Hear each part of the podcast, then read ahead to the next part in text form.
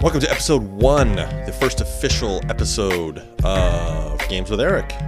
I am Eric, and uh, on this episode, we're going to cover what's on my gaming radar, meaning what's sort of up and coming, what I'm interested in, what I'm seeing, what I'm excited about. We'll touch a little bit on what I've played. I've played Little Letters to Santa, which is like a Love Letter, and I also dabbled in some of the free Epic games that have been uh, coming out around Christmas. And uh, oh, did I fail to mention this is the Christmas special uh, a number of days late? So the special feature is going to be a little bit about my memories of board games and uh, Christmas, and uh, just touching on some of the weirder games that we got in my family. And that will uh, that will cover the episode. So let's jump right into episode one, Games with Eric.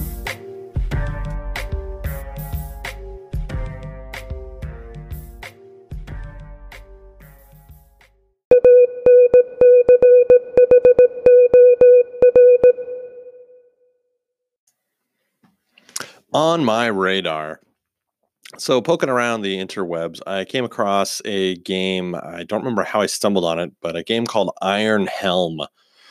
And uh, this is a solo dungeon crawl, card driven game that is on uh, the Gamecrafter, gamecrafter.com. And I think Gamecrafter is sort of like a print on demand game site where uh, you can give them all of your files for your game, set a price point, and then when someone buys it, they sort of print it on demand, put all the pieces in, and I think they build them ad hoc one by one and send them out. They may build them in bulk. I'm not sure how that works, but I think there's a little lag between when you order it when you get it, and the price is going to be a little bit higher because they're not doing uh, mass production of this game. But um, it seems pretty cool. It's got an old style and old feel uh, artwork, and it seems like a straightforward dungeon crawl where you have a character, you have um, uh, you know, you, you need to go through different levels of the dungeon to eventually get to the big boss and uh, different um, equipment that you have to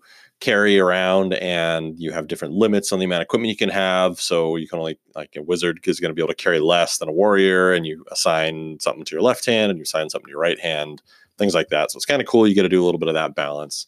And uh, you know the way it works is it seems i think there was like 16 cards and each turn uh, you flip over two of those cards face down and uh, you pick the first one, you flip it over, and then if you want to uh, engage with that first card, you can. If you don't, you discard it. Then you flip over the next card, and you have to engage with that next card. And it'll be things like combat or maybe something to further the story along. I, I don't know the specifics. I've not played it yet, but it's on my radar. And uh, one of the neat little features is, you know, if you do get a combat card, there'll be two two text blocks. The first text blocks is if you flip this card over first, this is sort of the text block and the stats of the creatures you fight. If you're like, ah, I'm I'm hurting, I don't really want to fight this thing, I, I can't handle it, I'm going to pass and hope that something better comes up. The next card, if you flip it, say it's the same uh, combat card, uh, and there's two boxes. One is number one, one's number two. Well, you have to do the number two value, which means the card is nastier. So it's a little bit of a risk reward where you are. Are you damaged? You need to heal. Do you feel strong? Do you feel confident?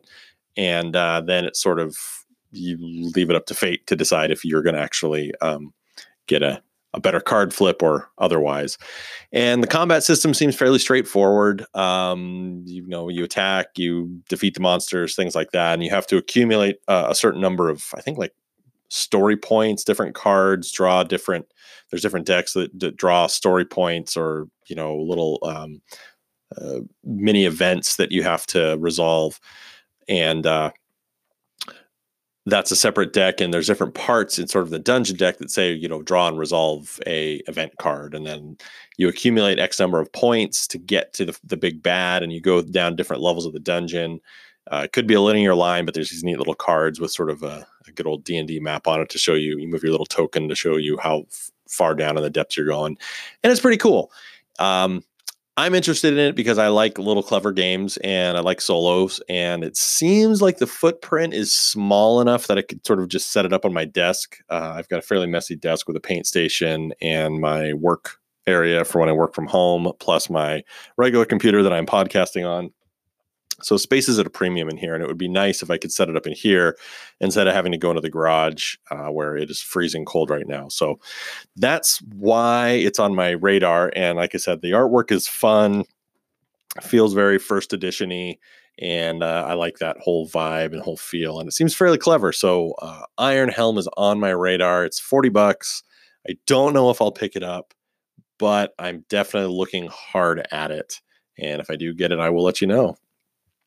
Next up is a Kickstarter called, it's a magazine called Tabletops and Tentacles. And what this is, is like uh, Dragon magazine, an old school Dragon magazine, or a they I don't know if you've heard there was a, a magazine called Gygax. I think one of his kids did up that followed a lot of the formatting of, of Dragon or like an old school White Dwarf, where it's sort of a an everything. There's book reviews, there's game reviews, there's you know little featurettes on history or what have you. And that's sort of what the vibe of this magazine is. And then I loved Dragon magazine back in the day, and I also loved White Dwarf back in the day, pre hundred. Um, you know, I started reading White Dwarf probably in the 80s, 70s, 80s, or 90s. And that's uh, magazine number, not year. But I did start reading it in the 80s. And I just I just liked it. You picked it up and you sort of learned a little bit about the whole gaming world. Some had modules that were specific to certain uh, rule sets, which was, you know, you can't necessarily use it one to one because it's not your rule set. I remember there being a lot of RuneQuest. RuneQuest, I think, was bigger in England back in the day. There's a lot of RuneQuest in White Dwarf. But uh, anyway, that's neither here nor there. What we're talking about is tabletop tentacles. Um, so it's a little bit like that.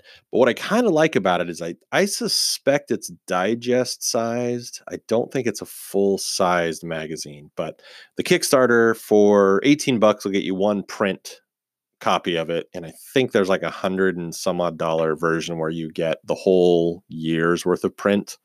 Uh, I'm only reluctant to do that because Gygax, I think, made it to episode or to uh, six issues and it was a cool magazine. I would have sus- subscribed, but had I subscribed to the whole year, I would have been hosed after six issues. So I think these magazines struggle to succeed because I can point and click on the internet and fill my time with little bits and pieces of sort of design my own magazines, as it were. I can read a minute here, a minute there, and uh, I'm sort of done with my gaming appetite for that day. But what Tabletop's Tentacle seems to do is it sort of follows that mindset a little bit.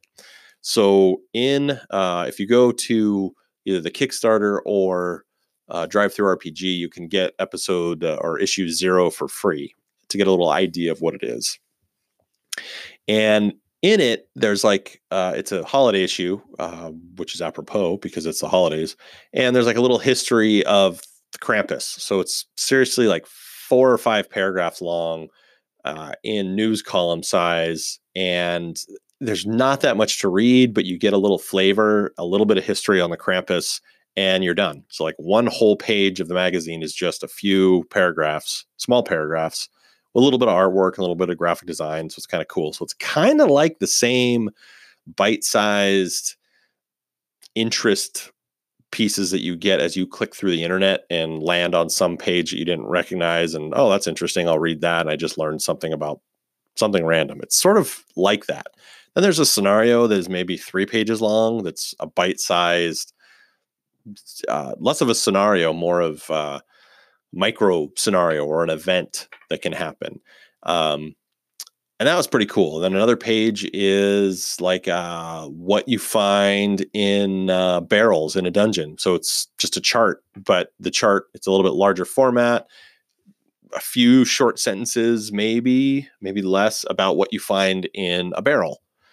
So kind of cool, right? It's not much to it. You can kind of read through it, but it's instead of being a sh- small block of text, which you sort of look at and walk away from for charts. It's bigger, so you kind of spend more time looking at each line. Maybe it's because there's the spacing between the text is a little bit more spacious, so it gives your eye a, a moment to rest as you move between them. I don't know what it is, but I'm really interested in it. And I'm thinking like I might back it for 18 bucks to get at least one of the, the physical copy of it. You can get digital copies, I think, for less. But I'm happy to support it. And like I said, I I went deep into Dragon. I tried collecting uh, physical copies of every dragon I could. I think I went as far back into the 30s um, and I think it was an episode, episode issues into the 200s. So I had boxes of dragons. I also, yeah, I also had the CD where you had episode issues one through I think 250. So it was like redundant, but I'm of the era and of the mindset that I really like having something in my hands to thumb through and look at and hold and fold and turn and all that stuff. Um, that being said, I don't pick up magazines uh, or physical books virtually at all. I do most of my stuff in my commute and listening to them. So it's not like uh, I'm a big proponent for magazines, but I'm not a huge supporter of them. So I am backing, I, I will probably back for physical copy just because I want to support them because I love the idea. Um, and I would recommend that you check it out too. It's pretty cool. So, uh, one more thing it's a game. It's a game on Steam. It's a video game called Gibbous, a Cthulhu adventure, and it's 20 bucks. It looks a lot like a comedy, comedic, Lovecraftian point and click adventure with a lot of really nice looking colors a la Monkey Island. So I think it's probably a Cthulhu storyline in the spirit of the old Lucasfilm or LucasArts uh, Monkey Island series. The artwork is a, a blend between the new Monkey Islands and the old, and it just seemed kind of cool and you know a pointy, clicky Cthulhu adventure seemed kind of interesting. So that sort of popped up, and I'm also thinking about uh, maybe picking that up and clicking through a little bit of that. That twenty dollar price point is that that that amount where I could get it and I could put in a few hours and feel good if I sort of stop playing. Like I got my 20 bucks of entertainment out of it. So I might pick that up, but uh, check it out. It's pretty colorful and it looks pretty cool. And that's the sound of what I'm playing. Given it's a holiday season, given this is the holiday special, the big holiday special, uh, what I've been playing is Letters to Santa, which is a riff on the classic love letter, uh, but obviously Christmas themed. So you've got Santa and Mrs. Claus and the Krampus and toys and an elf and uh, you know snowman and reindeer and all that good stuff. Um, and I think there's a there's one difference in the rules insofar as I think in Love Letter, if you get two cards like the Warlord, maybe, and the Clown, I think you just lose that round. In Letters to Santa, if you get Mrs. Claus and I believe it's the elf and or toys in your hand, you have to discard Mrs. Claus. So you don't lose, you just discard Mrs. Claus. So uh, it's a blast. It comes in a cool little felt pouch, and my son and I play it all the time during the holiday season. We try to pack it up uh, with all of the uh, Christmas decorations so that we don't uh, get spoiled on it. And uh, it's still special every year. Um, but we take it everywhere. If we're all going out to dinner, we'll take it because you can, you know, play a little bit before. Uh, you know, your dinner comes out. We'll take it to the mall. If if we're all shopping, he and I'll get a, a coffee and a hot chocolate and play a couple hands. Um, it's super fun, and uh, he's pretty funny. He he figured out a couple years ago how to do bluffing. So he would uh, guess, you know, with the Krampus, which is essentially the the one where you get to guess what other people have. He he sort of learned and figured out to do the whole. I'm going to guess what you have, but I'm actually holding it to try to throw you off my track, sort of a thing. Um, so it's pretty fun, and it's really accessible. We've played it with all of the you know the different people the family that have come in and out during the season. So it's if if you know Love Letter, it's a great game. Uh, and if you're a fan of the holidays and a fan of Santa Claus version of Christmas, um, it's definitely worth picking up. I heard that it was not easily available anymore. I think a couple of years ago I bought four or five of them to to give out to people. um, but I only have the the one copy. Uh, but if you can find it and you're a fan of Santa themed Christmas stuff, I would definitely pick it up. Um, we have Loot Letter, which is the Munchkin version, which I believe is identical in rules, uh, just with weird Munchkin themed stuff. And I'm, you know, not a huge fan of Munchkin, so we've we played it, but I actually ordered um, Lovecraft letters, which I understand is obviously Lovecraft theme letters to Santa. I mean, Lovecraft theme love letter. Uh, but I guess there's also like a possibility to play with these insanity rules. So I think it's love letter plus the special insanity rule for uh, the Lovecraft theme. So I'm pretty excited about that. And then that means we can play it all year round, and uh, I'll be happy about it.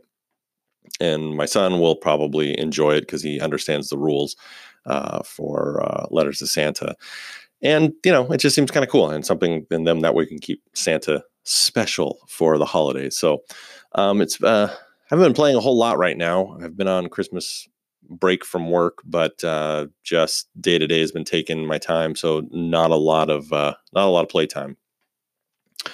So that's what I've been playing. Letters to Santa. I would highly recommend recommend picking it up. Not that this was a review, but if you can find it, again, grab it. It's pretty cool. Hey Eric, this is Rudy from RPG Retrofit. Also, Rudy from your longtime friend. Um, dude, I really enjoyed the, the uh, first episode of your show. It's awesome. Uh, welcome back to podcasting because we did it together for a long, for a short time, a long time ago. Um, but it was very entertaining, very um, enjoyable to listen to, and uh, I look forward to you uh, pumping out some more episodes. Um, I remember when you recently got back into DMing and ran a game for your son and his friend and then your friend. And some of the war stories from that were really cool. So hopefully you'll get an episode where you can talk about you know coming back to dming and what that was like. All right man. Happy holidays and i will see you soon. Thanks for the support rudy. I do enjoy coming back to it. Uh holidays kind of screwed my schedule and recording up so it's been a little while but um uh, thanks for the encouragement. And yes, um, it does feel good. And you mentioned a session for me, uh, D&D session that I was running for my son and his friend and my buddy. And yes, I plan on talking about that, not this episode, because this is the holiday special. So we're going to get some holiday special coming up here in you know the feature segment but uh, i think next episode i will talk exactly about what you're talking about so thanks for the call. And also, Jason from uh, Nerds RPG Variety Cast gave me a ring. It was a four part message, and he was sort of just talking through how he was in alignment with a lot of my thoughts, sort of giving me a reflection of my thoughts against his and his against mine. And I really appreciated it. Given it was in four parts, I didn't think I could drop all four parts in here or pick one of the parts to drop in here. So um, I will just say thank you, Jason. And I uh, have subscribed to your show and I'll start li- listening to the backlog of that. I have to go back to work tomorrow on the 30th, so that's a drag. So uh, I will look forward to listening to that in the car. So thank you both for your messages, and uh, let's jump into the feature segment about Christmas and me and board games. So, given it's Christmas, I was going back through my mental history of all my Christmases, and I started thinking about board games because I always uh, link my holiday breaks with gaming. Um, all the way through high school, two weeks of break time meant lots and lots of Warhammer and lots and lots of D and D. Um, as I get older, obviously my breaks are a little bit more restrictive because of my son. And instead of just being a consumer of Christmas, now I am a provider of it. So there's a lot more planning and a lot more of that stuff that goes on. But I do enjoy my time when I do get to game on my breaks. Uh, but it got me thinking about all of the uh, games that I played as part of our family tradition. My mom instituted sort of a tradition where every Christmas day there was a a new board game. And obviously, she instituted it because Santa would give us a board game to play on Christmas Day. And uh, I don't remember all of them, but I do remember some of them. And there, there were some weird ones. And I don't know if that sort of uh, got me comfortable thinking about board gaming because I'd been playing them forever and they were non traditional games. So it's not like we played Trouble or Monopoly or Parcheesi or anything.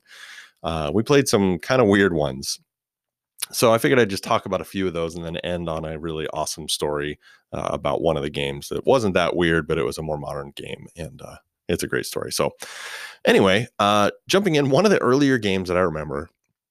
So I grew up in LA, and uh, obviously uh, LA is very infatuated and uh, interested in success and money and status. And there's this board game called Beverly Hills. the version that we had was like a black box uh, with gold writing on it and you opened it up and the board was like an abstracted version of beverly hills drive i'm guessing. So where all the stores were. Maybe that's not on beverly hills drive i don't know. Rodeo rodeo drive i don't know. Rodeo drive. What a rube. Um, so uh, you know i can't remember the store names but maybe armani but it was probably like Giorgio Armani at the time. I think that's his name. I honestly don't know. But anyway, those sorts of stores. And uh, the different pieces that you would use to move around the board were these metal pieces. And it was like a Cadillac emblem, a Mercedes emblem, and a Rolls Royce. And I think there was a Ford.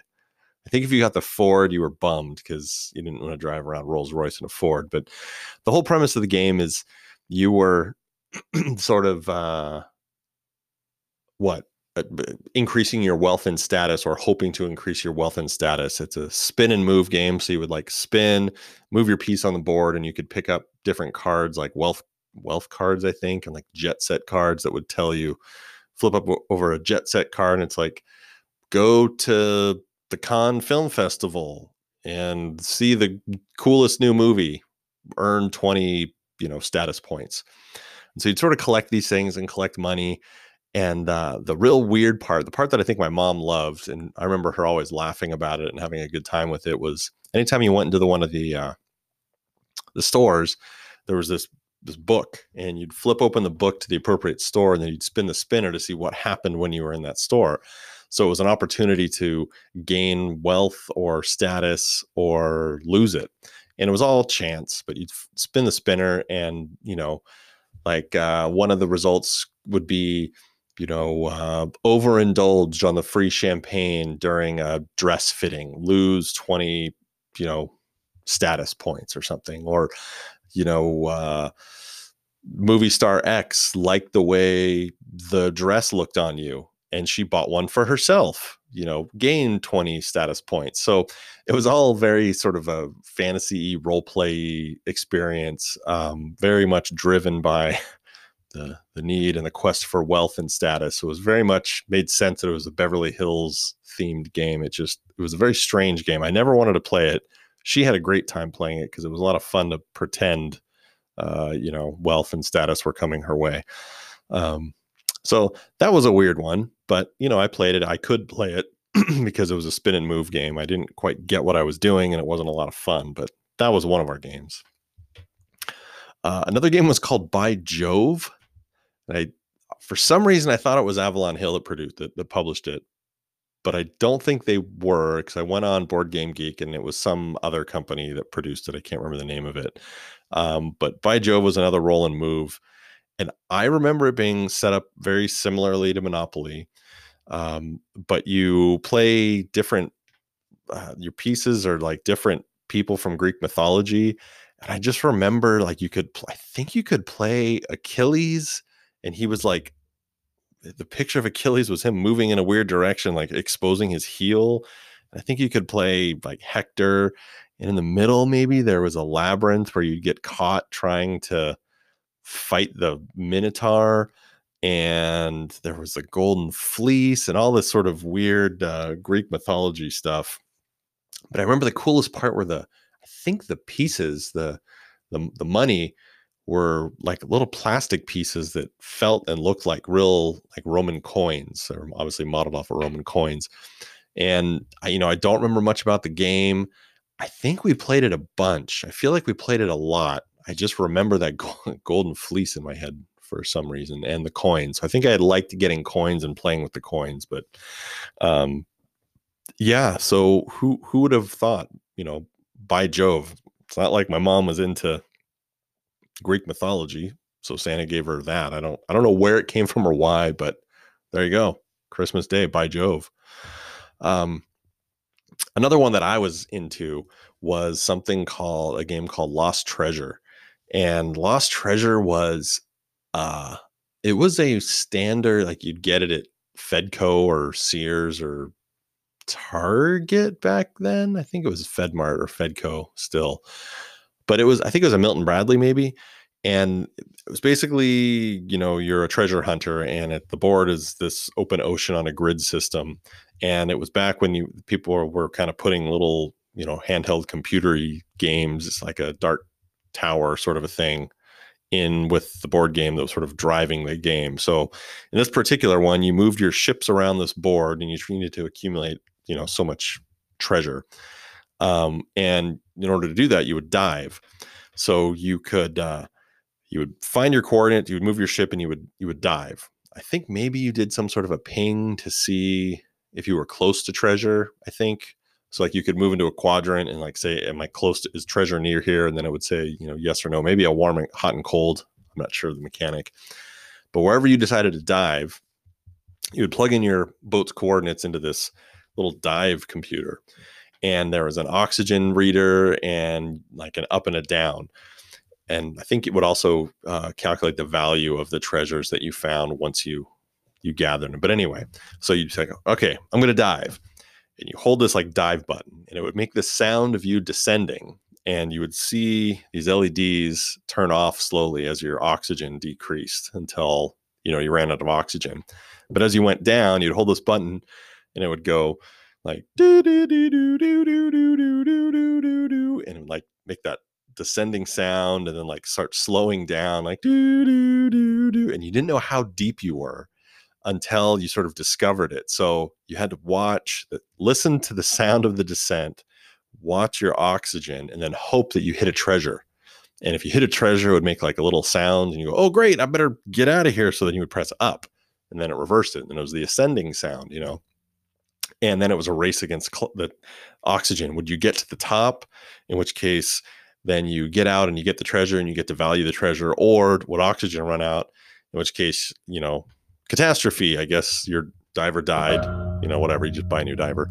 Um, I'm kidding. I don't actually know what happened to the diver, but uh, you would drop the treasure and you'd hear the treasure like fall, and then it would sort of randomize where it landed within that quadrant, so you couldn't dive in the same spot again and get the same result.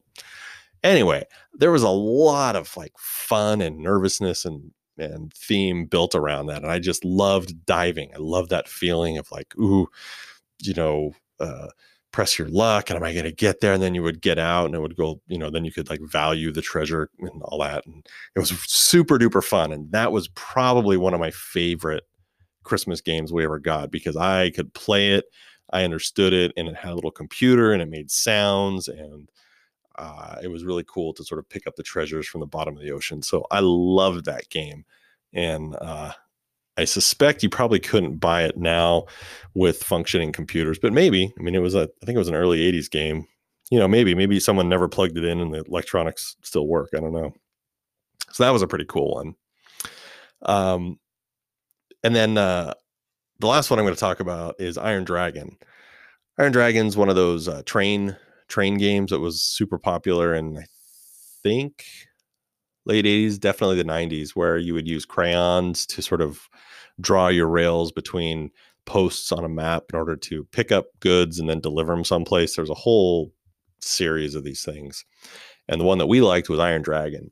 Uh, and by we, I mean my game group. We liked Iron Dragon because it was the fantasy version. I think Elmore did the cover, and I think Elmore did a lot of the art inside and they had ridiculous names for the different countries and the or the different towns, the different countries, and you know you were picking up and dropping off spells or dragons or you know things between locations, metal or weaponry or something. So it was like a a train economic game, but fantasy themed. So it was a lot of fun.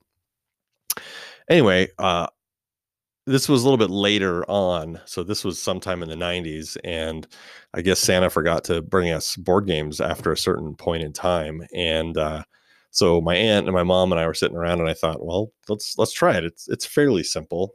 Um, you know, it's kind of a fun game, pass the time, drink your drink your nog. So we set up Iron Dragon. We we played a game of it, and you know they had fun. Um, it was sort of a fun learning game. It was a fun experience, and uh, that was it. Great fun. So my aunt would typically come and stay with us for weeks around the holidays. So I went about my business, and I came back one night from whatever I was doing, and uh, they were playing it, and um, they had been. They're like, "Oh yeah, we've been playing this for like six hours."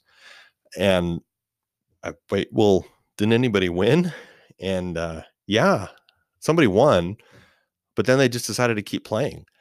And they basically played until they ran out of money. Like all of the game money was in one of their two hands. They cleared the bank because they'd just been doing different runs and picking up goods and dropping off goods and eventually they ran out of money and they just kept playing. Like they had that much fun with Iron Dragon. And I'll never forget that because I never would have expected it. It, it was a fun game, but I'm ready to move on afterwards. And for some reason, it just struck a nerve with them. And I'd never heard anything like that or seen it. And they just played and played and played until the money ran out and then kept playing. Good for them.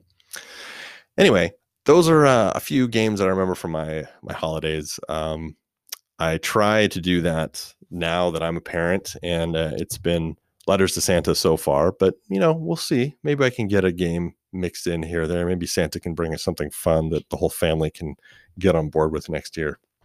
Anyway, thanks for listening to my uh, my Christmas special walk through board game memories. And with that, we end episode one of Games with Eric. I want to thank Rudy and Jason for giving me a ring and some thoughts uh, about the podcast. Hopefully, uh, I'll get some more connections with people going forward. Um, in order to connect with me, head over to anchor.fm forward slash games with Eric and leave me a message. Uh, or you can email me at podcast at gameswitheric.com or head over to Twitter at Games with Eric. Yeah, there's a warning, nothing over there right now but uh, you know you got to throw the socials out. So anyway, thanks everyone for listening, and uh, I got episode the next two episodes all planned out. So hopefully I can get those out a little bit quicker, and it won't be such a lag. So look forward to your calls. Look forward to your emails. Thanks a lot for spending your time with me.